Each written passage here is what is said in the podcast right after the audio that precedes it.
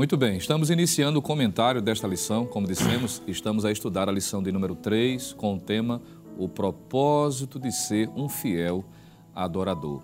E evangelista Cícero, evangelista Marcelo, nesse tema nós já temos duas palavras que são extremamente importantes para a compreensão de todo o contexto que a lição vai estar tratando, a lição de número 3. E é a palavra fiel e a palavra adorador ou a palavra adoração. Duas palavras-chave que regem a conduta e o comportamento desses três personagens que são destacados no capítulo de número 3. A palavra fiel ou o termo fiel, embora esteja hoje em muito desuso, muita confusão tem sido feita em relação ao significado de determinadas palavras, inclusive eu estava lendo recentemente um, estudioso da Bíblia e ele disse que uma das estratégias de Satanás na atualidade é esvaziar sentidos bíblicos de determinadas palavras para causar confusão e distorção.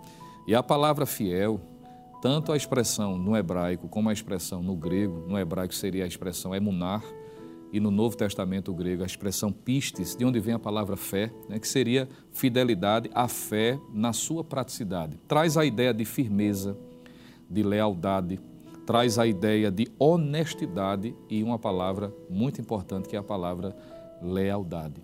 Mas uma outra palavra, evangelista Cícero, é a palavra adorador ou a palavra adoração. E esta palavra também precisa ter uma atenção especial, já que ela vai servir de regência para os tópicos dessa lição. Sobre a palavra, pastor, adoração ou adorador, o que é que a gente poderia dizer introdutoriamente para os que acompanham, não é?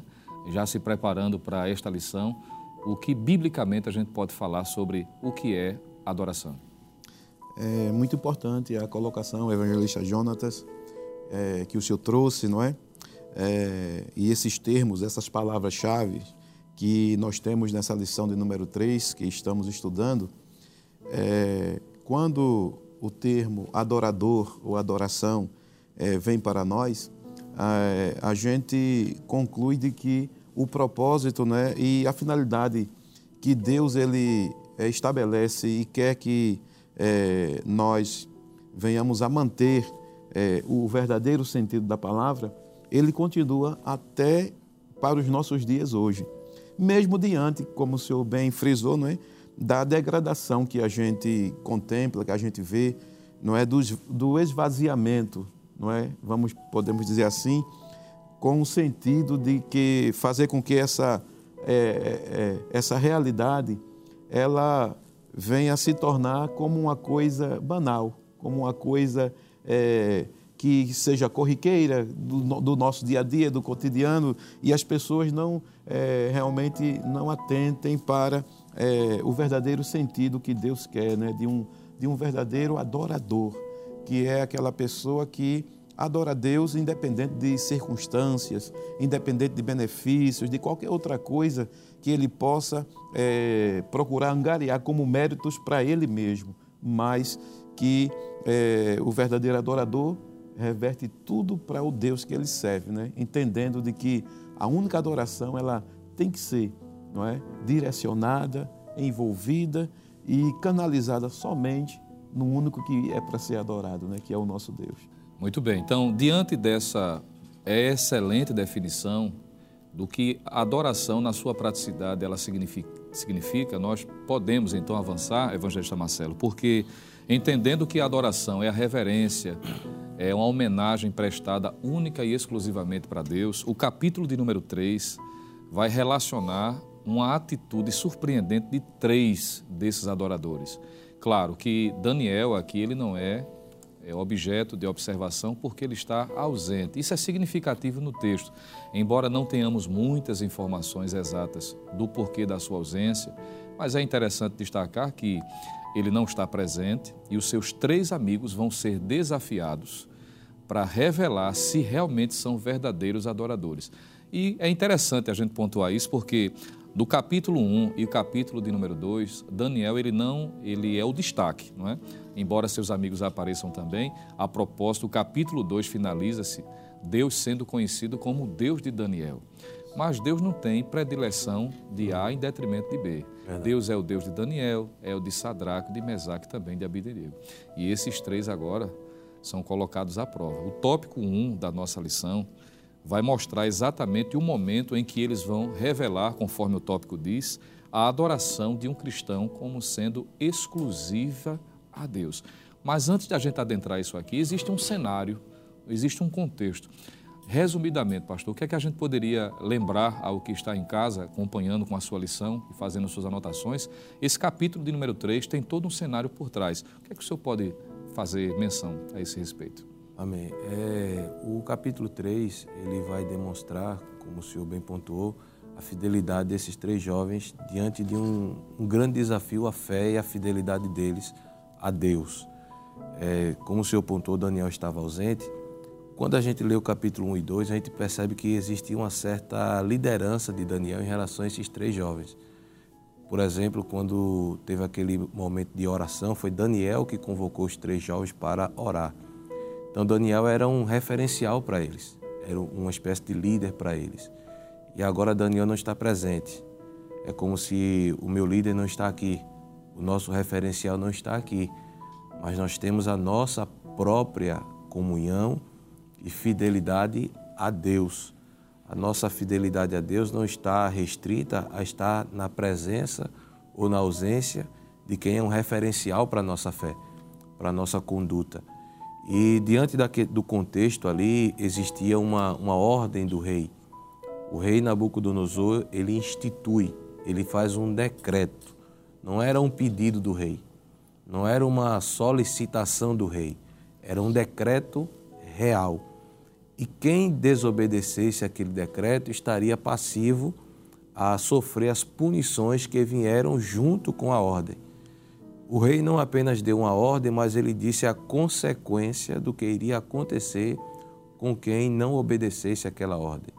Então, era um momento de muita dificuldade, era um momento onde seriam colocados à prova é, seriam testados, eu acredito, no mais alto grau, para ver se eles iriam ou não ceder àquela pressão.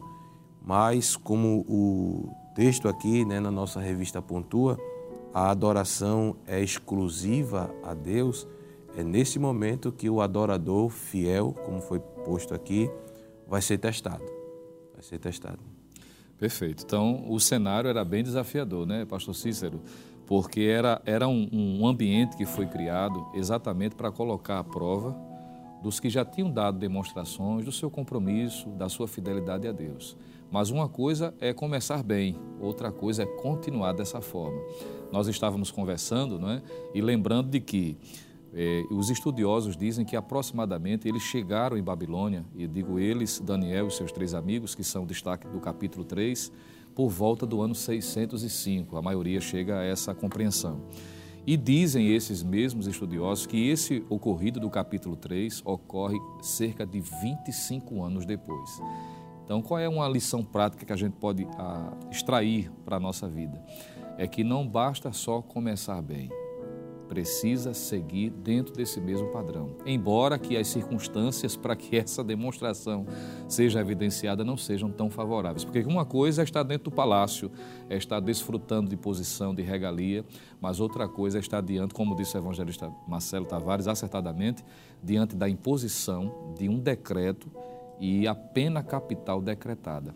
E eles demonstram de que eles não estão abertos a nenhum momento a abrir concessão, porque eles conforme diz a própria lição, de que eles não servem, não se prostram diante da estátua de ouro que havia sido levantada, deixando isso muito claro que eles não estavam abertos em nenhum momento, pastor, de abrir concessão, seja por conveniência, porque eles entenderam que a adoração é exclusiva.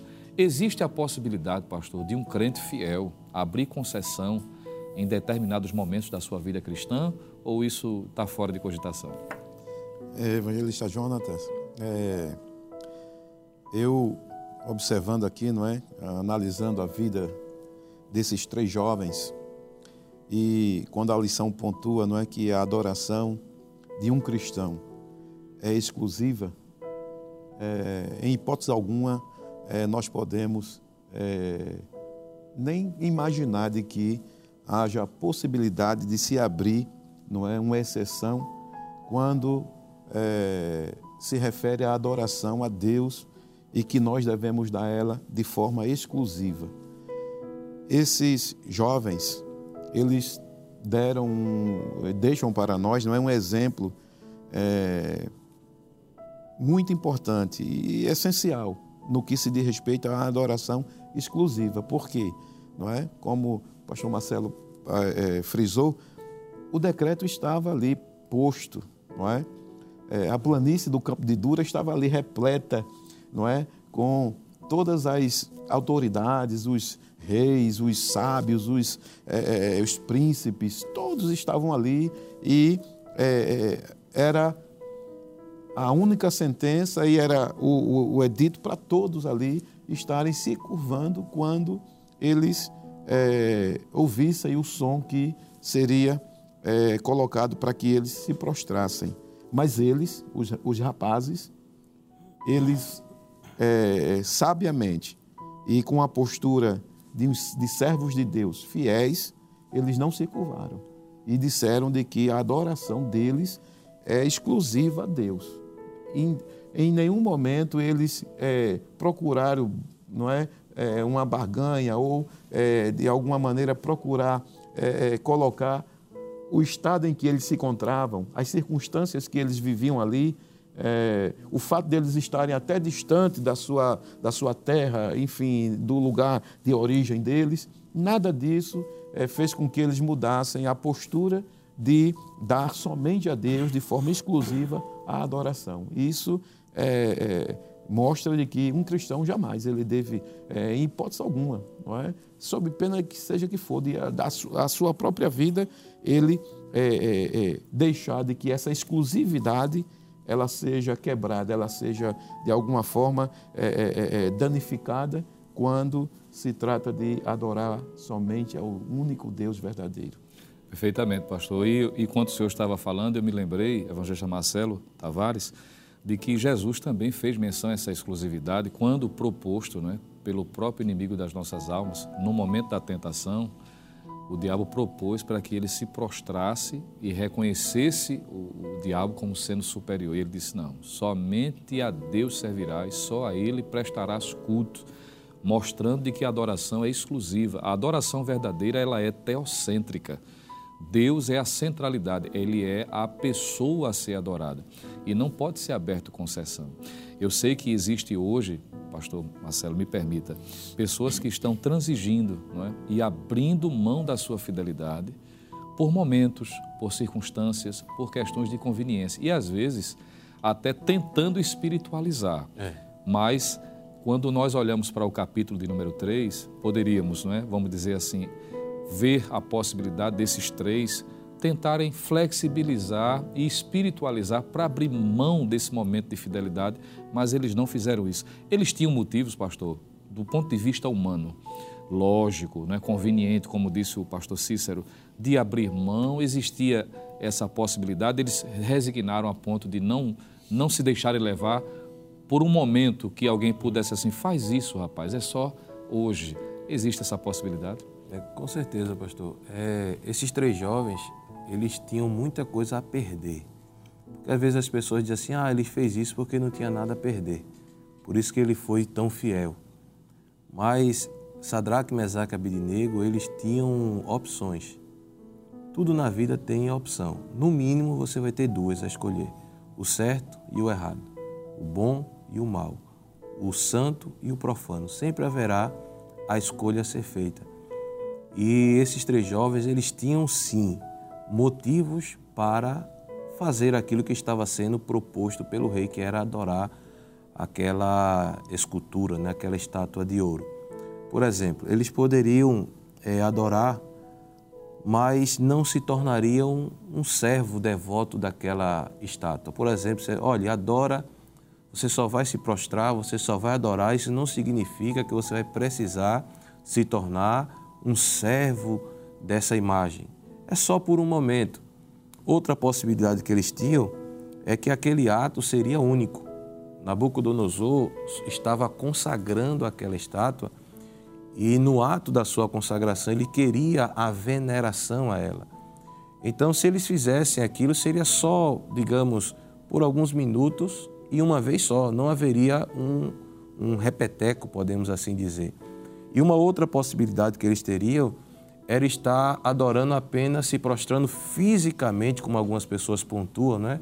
Você só se ajoelha, você se prostra, mas você não precisa adorar de coração a essa imagem.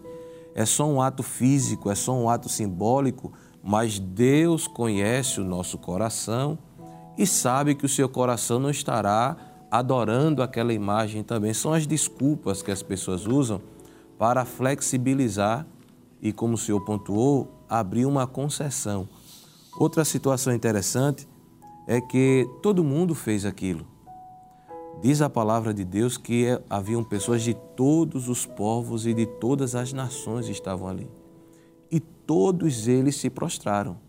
Alguém poderia dizer, mas todo mundo fez. Por que você não faz? Você é melhor do que os outros? É? Outra situação interessante é que havia um decreto. Então o rei foi muito forte na sua exigência. O rei foi muito incisivo. Ou adora ou morre vai ser lançado na fornalha, você vai perder a sua vida só para não se curvar diante de uma imagem. Você enlouqueceu, né? você morrer por causa disso. Mas para um fiel adorador, é preferível a morte do que apostatar da sua fé e deixar de adorar o Deus verdadeiro, para adorar algo que ele sabe que não é digno e não é merecedor de adoração. Perfeitamente. Jonathan, o senhor me permite Sim, senhor. É, pontuar, é, ainda nesse, nesse pensamento, é que a gente observa de que houve uma acusação, não é? Eles foram acusados de desobediência. É, e a acusação ela não foi falsa, foi verdadeira. Eles não obedeceram uma ordem. Lógico, logo, não é?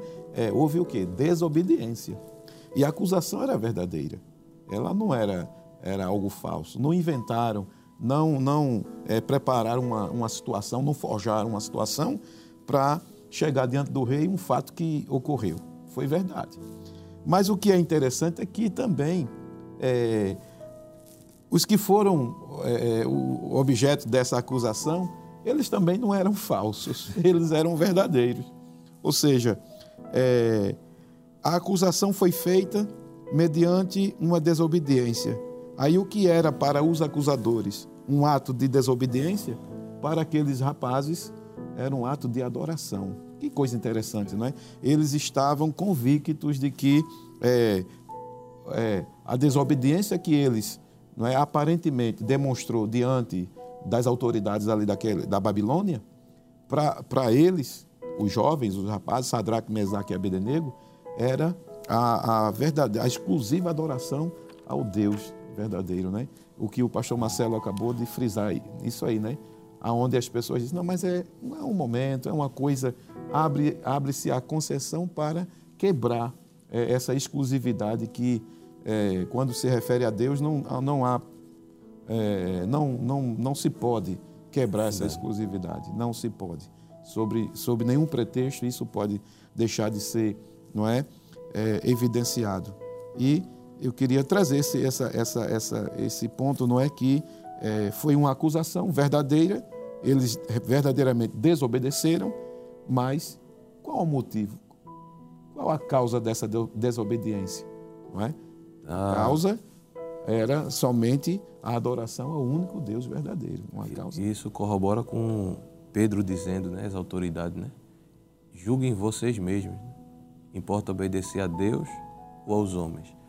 Quando a lei do homem se contrapõe à lei de Deus, a gente tem que ter uma decisão firme, né? Eu vou ficar com o que Deus determina. Porque se a lei do homem vai contra o propósito de Deus, é melhor agradar a Deus do que aos homens. Né? Perfeitamente. E é interessante você perceba que está acompanhando em casa o comentário, os ministros fizeram menção e há uma palavra que está interrelacionada com a adoração ou adorador, que é a palavra obediência. É? Os senhores comentaram isso com muita frequência. No dicionário Vine, ele diz que a adoração é mais do que simplesmente um sentimento, é mais do que um emocionalismo, do que chorar, do que simplesmente cantar hinos. Mas é ato de reverenciar e obedecer a Deus. Que coisa interessante. Porque, como disse a princípio, existe uma, uma crise de entendimento quanto ao que significa de fato a adoração. Por isso que a lição, a lição de número 3, está se desdobrando em relação a essa temática e nós estaremos seguindo, não é, comentando, porque o tópico de número 2, a propósito, ele vai tratar sobre a adoração e isso dentro do seguinte aspecto: a adoração de um cristão é genuína e isso vai ser caracterizado por algumas atitudes. O que seria o desdobramento do que é obedecer, pastor? Então, a adoração é mais do que um sentimento, é mais do que um emocionalismo. Por isso que na própria palavra o Senhor Jesus disse que o Pai procura os verdadeiros adoradores, que adoram em espírito e em verdade. Veja que há a palavra verdade aqui traz a ideia de um parâmetro, né, que é a palavra de Deus. E nós estaremos seguindo com o comentário, nós iremos para um rápido intervalo, dá tempo de você beber uma água, tomar um café e retornar dentro de poucos instantes no segundo bloco, seguindo com o comentário da lição de número 3, cujo tema é o propósito de ser um fiel adorador no Simpósio de Doutrinas Bíblicas 2024. Voltamos em instantes.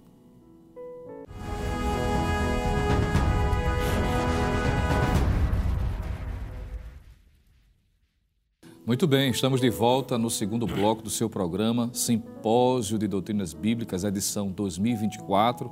Nós estamos, nesta oportunidade, estudando a lição de número 3, com o tema O propósito de ser um fiel adorador. E, claro, com a intenção de contribuir para o seu crescimento, você que está fazendo suas anotações, se preparando para estar recebendo na sua congregação o ensinamento desta lição temos sido abençoados com os comentários do evangelista Cícero e também do evangelista Marcelo Tavares. E nós concluímos o bloco anterior tratando especificamente sobre o tópico de número 1, que tem como propósito fazer menção de que a adoração ela é, claro, por definição, exclusiva, única e direcionada somente a Deus.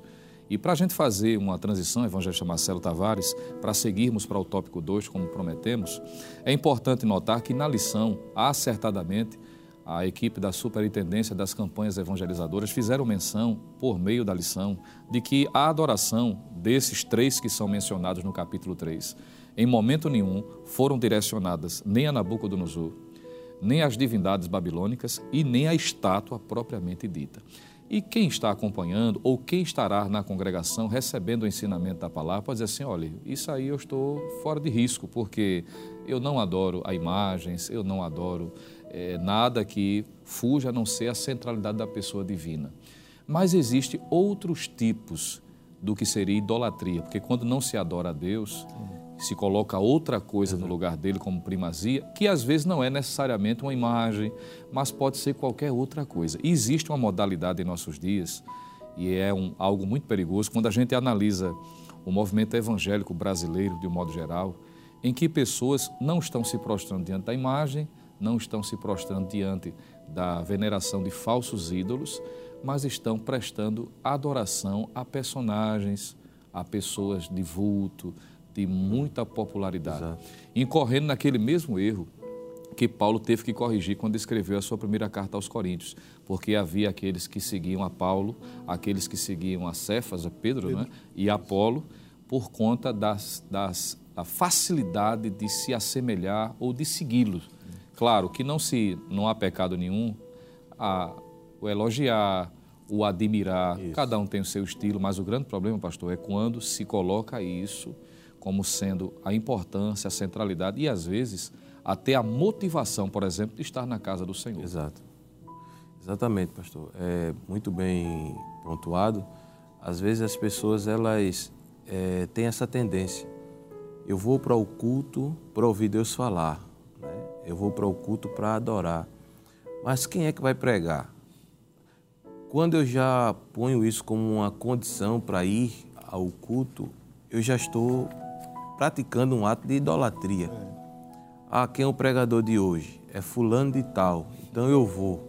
Mas quem é o pregador? É cicrano? Ah, cicrano eu não vou. Quem é que vai cantar? É o cantor fulano, é a cantora fulana, então eu vou. Mas se é Beltrano, eu não vou. Então, infelizmente, no meu evangelho, como o senhor bem pontuou, não há nenhum erro, não há nenhum mal em se ter referencial, em se admirar. Eu gosto muito de ouvir o evangelista Jonathan Lucena pregando, eu gosto muito de ouvir o evangelista Cícero ensinando, pregando. Não há pecado nisso, não há mal nisso. Mas quando eu condiciono a minha ida ao templo sob quem estará, aí é que começa o mal, né? quando começa a idolatria. É, aqueles homens, eles não adoraram a Nabucodonosor, como o senhor bem pontuou. Então, um fiel adorador, ele jamais vai venerar uma pessoa. Ele jamais vai venerar por mais talento que aquela pessoa. E Deus usa aquela pessoa, não é? é Deus abençoa, Deus dá a palavra, Deus utiliza-se daquela pessoa através do louvor. Só que nós nunca devemos esquecer. Deus usa para a glória dele, não é para a glória da pessoa que está sendo usada. É? A glória é de quem usa, a glória é de quem cura, a glória é para quem batiza com o Espírito Santo, a glória é para quem salva, a glória é para quem liberta. E nada disso o pregador pode fazer. Não é verdade? Por mais que ele ore, por mais que ele tenha conhecimento bíblico, por mais que o cantor seja animado, por mais que o cantor tenha talento, mas ele não pode curar ninguém, não pode salvar, não pode batizar, não pode restaurar a família de ninguém. Tudo isso vem de Deus. Então é a Ele como Paulo disse, porque dele, por ele e para ele são todas as coisas. Que coisa maravilhosa. Isso é o antídoto, não é? Para corrigir é. essa mal interpretação, esse mal entendido que algumas pessoas inevitavelmente incorrem. É o culto à personalidade, o que vai na contramão do que é de fato uma verdadeira adoração. E se há verdadeira adoração, é porque, por inferência ou por implicação, existe a falsa adoração porque é interessante perceber, e é uma oportunidade, pastor Cícero, também, já que é um simpósio de doutrina, e o objetivo do nosso pastor, claro, é trazer a oportunidade para que a igreja seja ainda mais alimentada pelo ensinamento da palavra. E quando a gente analisa o texto bíblico, tanto no Antigo como no Novo Testamento, nós vamos ver que não é toda a adoração que Deus aceita. A propósito, a adoração que Deus estabelece na Sua palavra tem parâmetros, tem critérios para que elas possam ser respeitadas. Isso. E não é adorar de todo jeito. Tanto é que quando analisamos, e eu queria aqui ler pelo menos dois textos, se você está anotando, você pode incluir na sua anotação, Isaías capítulo 29, o versículo de número 13, quando o próprio Deus mostra o seu entristecimento e adverte através do profeta Isaías a uma nação que até se apresentava no templo, apresentava até as suas ofertas, respeitava até determinados é, orientações ou ordens que haviam sido estabelecidas, mas o princípio verdadeiro não estava sendo observado. E o Senhor vai dizer o seguinte: porque o Senhor disse, Isaías 29, 13: Pois que este povo se aproxima de mim e com a boca e com os lábios me honra, mas o seu coração se afasta para longe de mim. E o seu temor para comigo consiste só em mandamentos de homens em que foi instruído. Veja que Deus está aqui censurando, está aqui corrigindo, advertindo a uma nação que demonstrava atos de adoração, mas que não vivia um estilo de adoração, um estilo de vida de um verdadeiro adorador. Um outro texto que eu queria ler e passar aqui a oportunidade para o pastor Cícero também fazer no seu comentário sobre essa proposta do tópico de número 2, é Amós, capítulo de número 5, o versículo de número 23, onde nós encontramos Deus também dizendo o seguinte, advertindo a nação de Judá em especial: Afasta de mim o estrépito dos teus cânticos, porque não ouvirei as melodias dos teus instrumentos. Que palavra, não é? é parece ser muito pesada, mas é a palavra de Deus e é Deus dizendo para aqueles que querem se aproximar dele: não é toda adoração que Deus aceita. Deus reprovou a Caim, não é que embora tenha apresentado um elemento de oferta de adoração, mas o seu coração estava distante, porque a adoração tem um critério, pastor. E o tópico 2 pontua algumas características, já que o tópico trata sobre a adoração de um cristão como sendo algo genuíno, o que vai na contramão da falsidade, não é? O que vai na contramão do que a própria palavra ensina. E é relacionado aqui algumas características. O que é que a gente pode dizer, pastor? À luz da Bíblia, quais são as características da verdadeira adoração que Deus aceita? É, muito bem, pastor Jonatas. É, quando se fala de algo que é genuíno, essa palavra ela é profunda, né? porque é, ela tem a ver com tudo aquilo que não pode ser é, forjado, manipulado, não é? preparado com intenções várias. Tem que ser puro mesmo, na sua essência. É, é isso que Deus ele, ele quer quando se trata de adoração genuína, não é?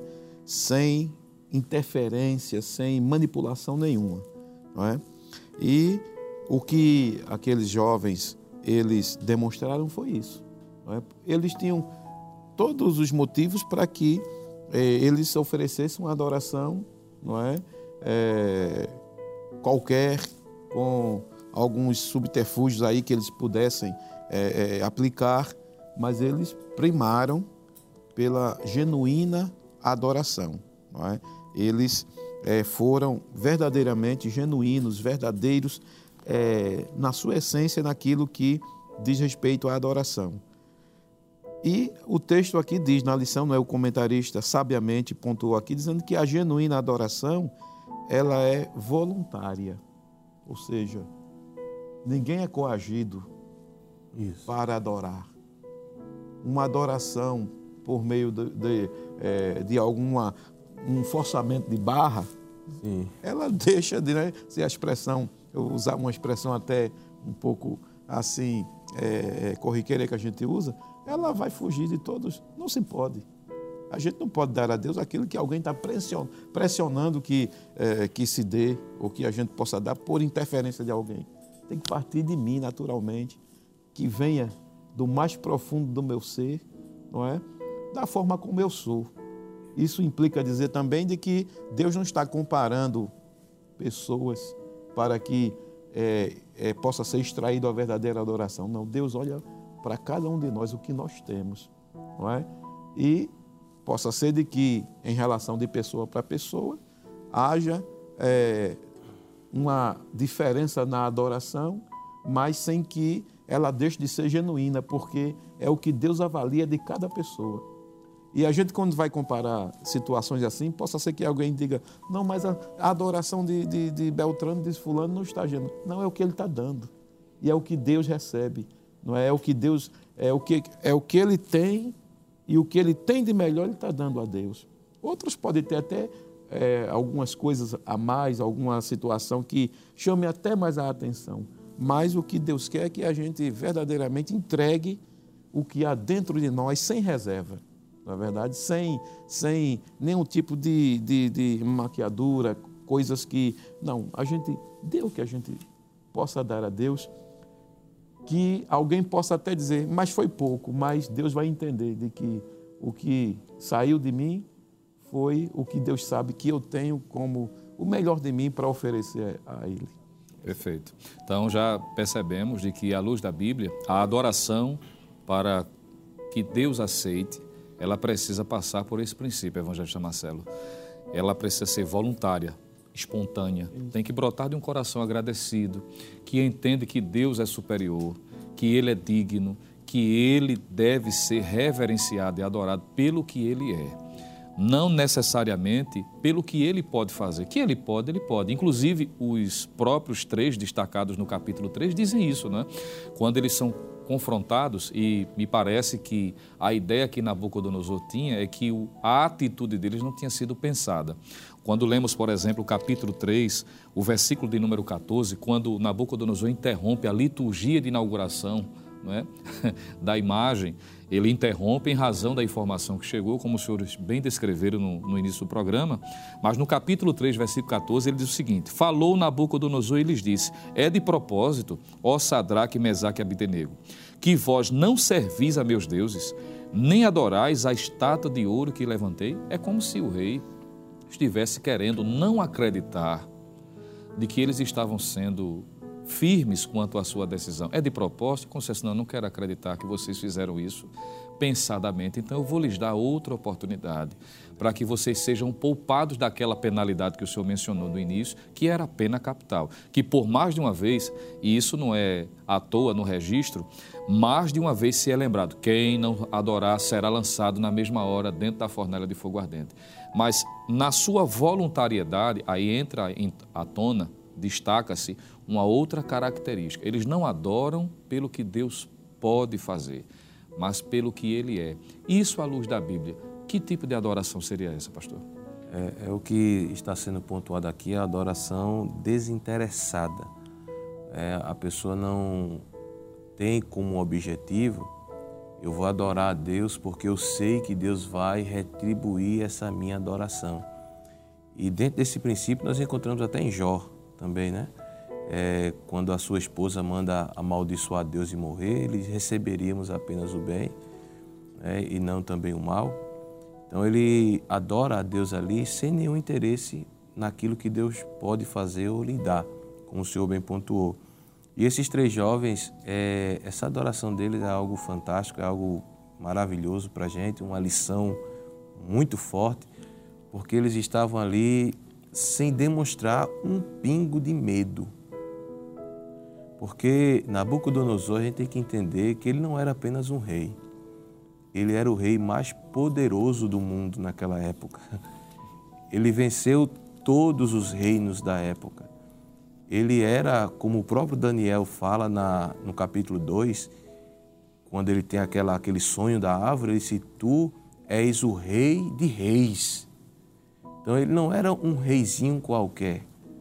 Eles estavam diante ali mas do homem mais poderoso do mundo naquela época. E sem titubear, sem demonstrar medo, sem demonstrar insegurança, quando o rei diz assim: Olha, eu vou dar outra chance a vocês, eles poderiam dizer: A gente tem que aproveitar agora essa chance. Mas eles continuaram com a mesma firmeza, e essa firmeza deles é interessante que ela despertou a ira do rei contra eles, porque o rei estava ali no seu equilíbrio. Mas quando eles responderam assim, sobre isto nós não necessitamos de te responder, a Bíblia diz que mudou o aspecto do rosto do rei. E se a gente analisar direitinho, qual era a, a, o decreto dizia? Quem não adorar será lançado na mesma hora na fornalha de fogo ardente. É isso que está escrito lá. Mas o que foi que o rei fez? Aquece a fornalha sete vezes mais. Isso não estava no decreto. Aquecer com uma potência maior. Isso já é fruto da ira do rei contra eles. Porque o rei queria dizer: eles estão desafiando a minha autoridade, a, a minha moral, então eu vou aquecer para que seja mais doloroso ainda e que seja algo instantâneo. Caiu dentro, morre. Eu quero mostrar que quem manda aqui sou eu.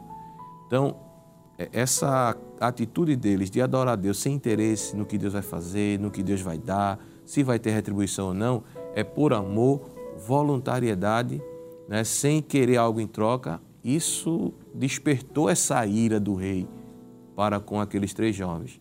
Mas eles permaneceram firmes. Se Deus livrar, se Deus quiser, Ele pode. Mas se Ele não quiser, mesmo assim nós não iremos adorar os teus deuses. Isso é maravilhoso, não é verdade? Perfeito. Ou seja, quem, quem adora a Deus genuinamente não pode ter interesses outros, não é? Não pode ter. É verdade.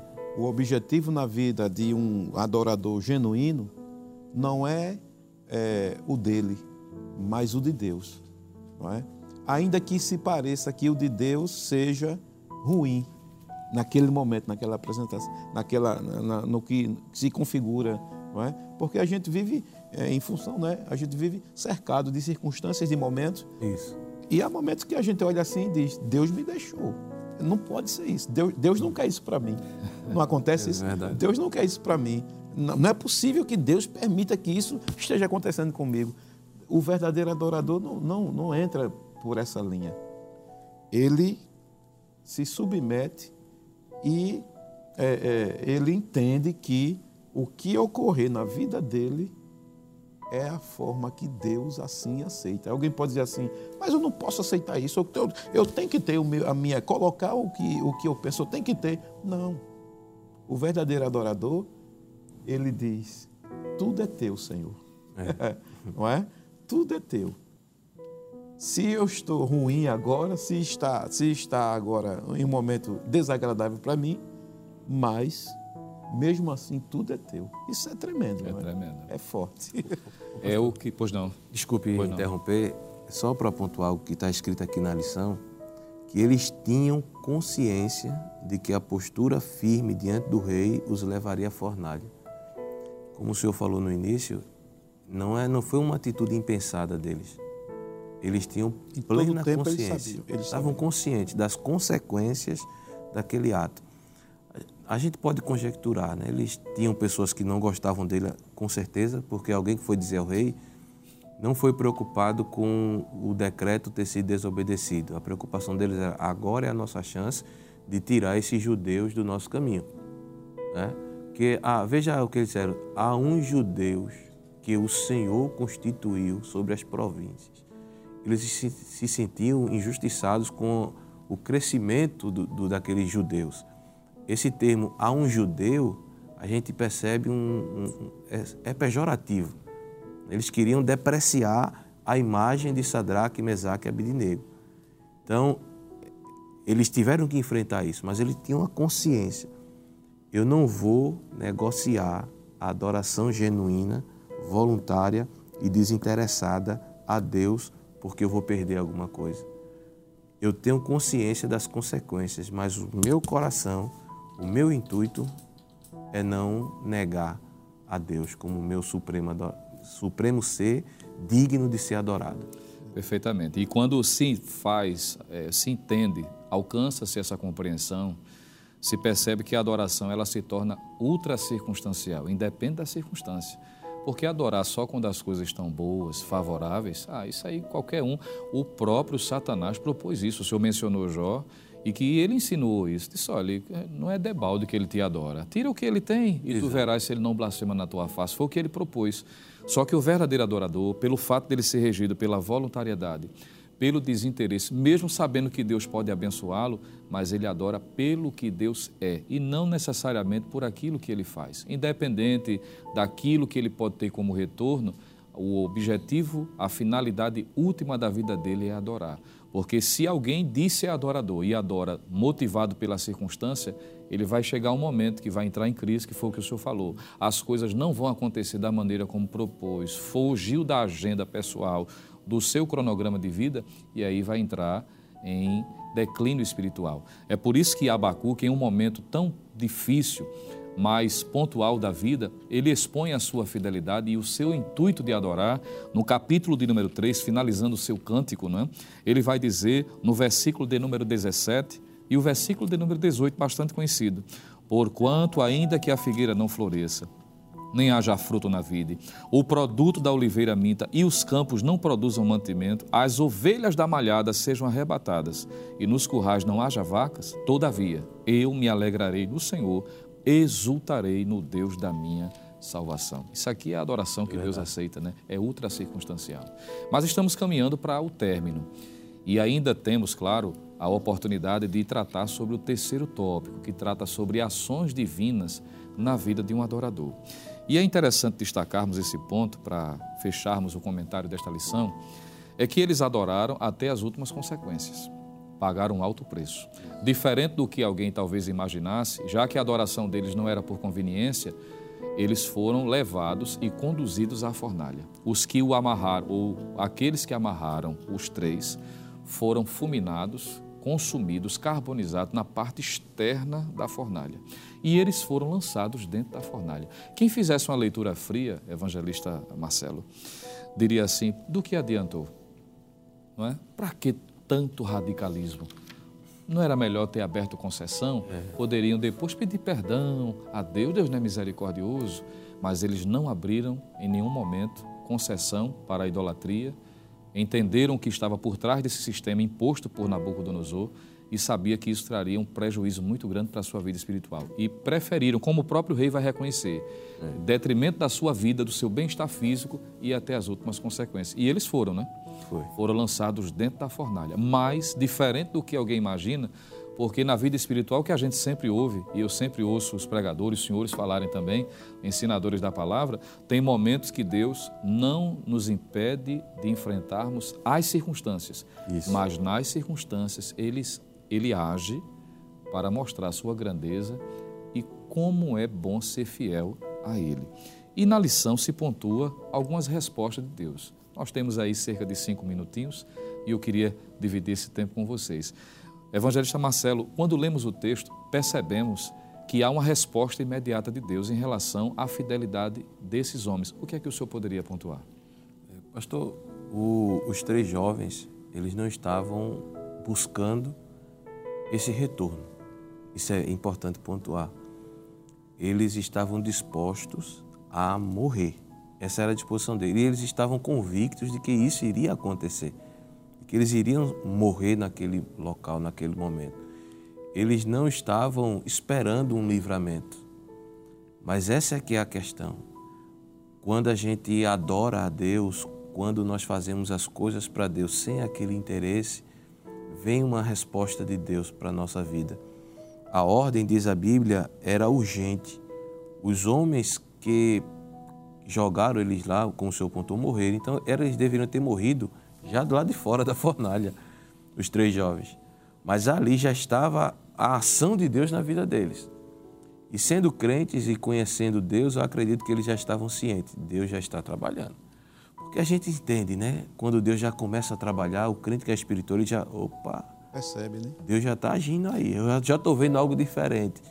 Então, Deus, ele sempre vai agir dentro da sua soberana vontade para socorrer aqueles que lhe servem e lhe adoram com sinceridade, voluntariedade, com desinteresse, em dar a Deus, como o pastor Cícero pontuou, o melhor de si. Não é dar algo a Deus, é dar a si mesmo.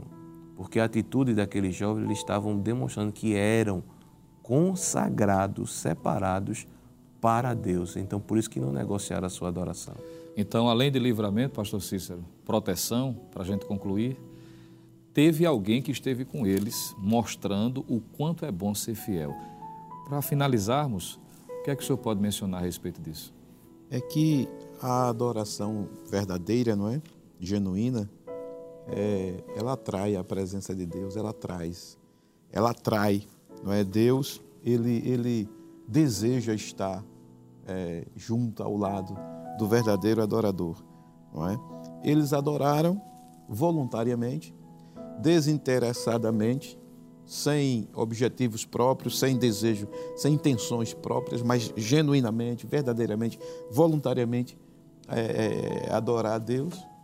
Como é que Deus ia ficar distante desses homens, desses jovens?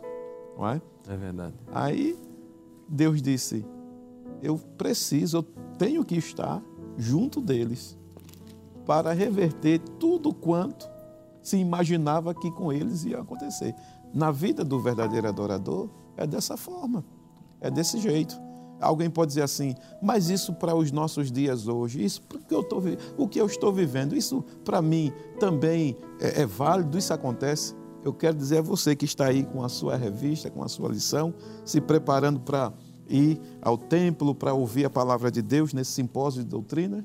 É possível sim. O Deus de Sadraque, Mesaque e Abednego, ele está com você para livrá-lo, para lhe é, é, socorrer no momento de maior aflição da sua vida. A sua adoração não é em vão. O Deus que você adora, o Deus, minha irmã, que a senhora adora, meu irmão, que o senhor adora, é o Deus que ele vai fazer o impossível para que todos vejam que realmente o irmão, a irmã, o servo de Deus, a serva do Senhor é um verdadeiro adorador, não é? Maravilha.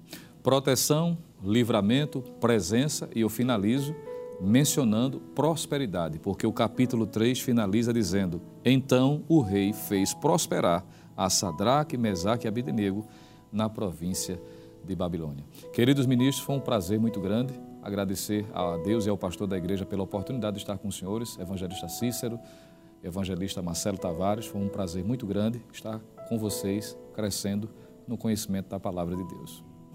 Muito bem, com gratidão, não é? louvamos a Deus por termos juntos estudado a lição de número 3, agradecer a participação dos ministros que aqui estão, agradecer a sua presença e continue conosco acompanhando o programa Simpósio de Doutrinas Bíblicas, edição 2024. Nós vamos orar com o pastor Cícero e agradecer a Deus por tudo quanto dele nós recebemos nesta oportunidade. Amém. Pai bendito, no nome de Jesus, nós damos graças a Ti por esse momento que passamos estudando a Tua palavra. Senhor, pedimos que a Tua bênção seja com os Teus filhos, filhas, que estão debruçados nesse simpósio de doutrinas, aprendendo a Tua santa e poderosa palavra. Ser conosco, Senhor, ajuda-nos, te rogamos e já te agradecemos em nome de Jesus. Amém.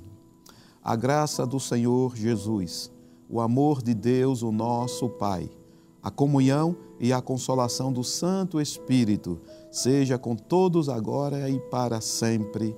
Amém.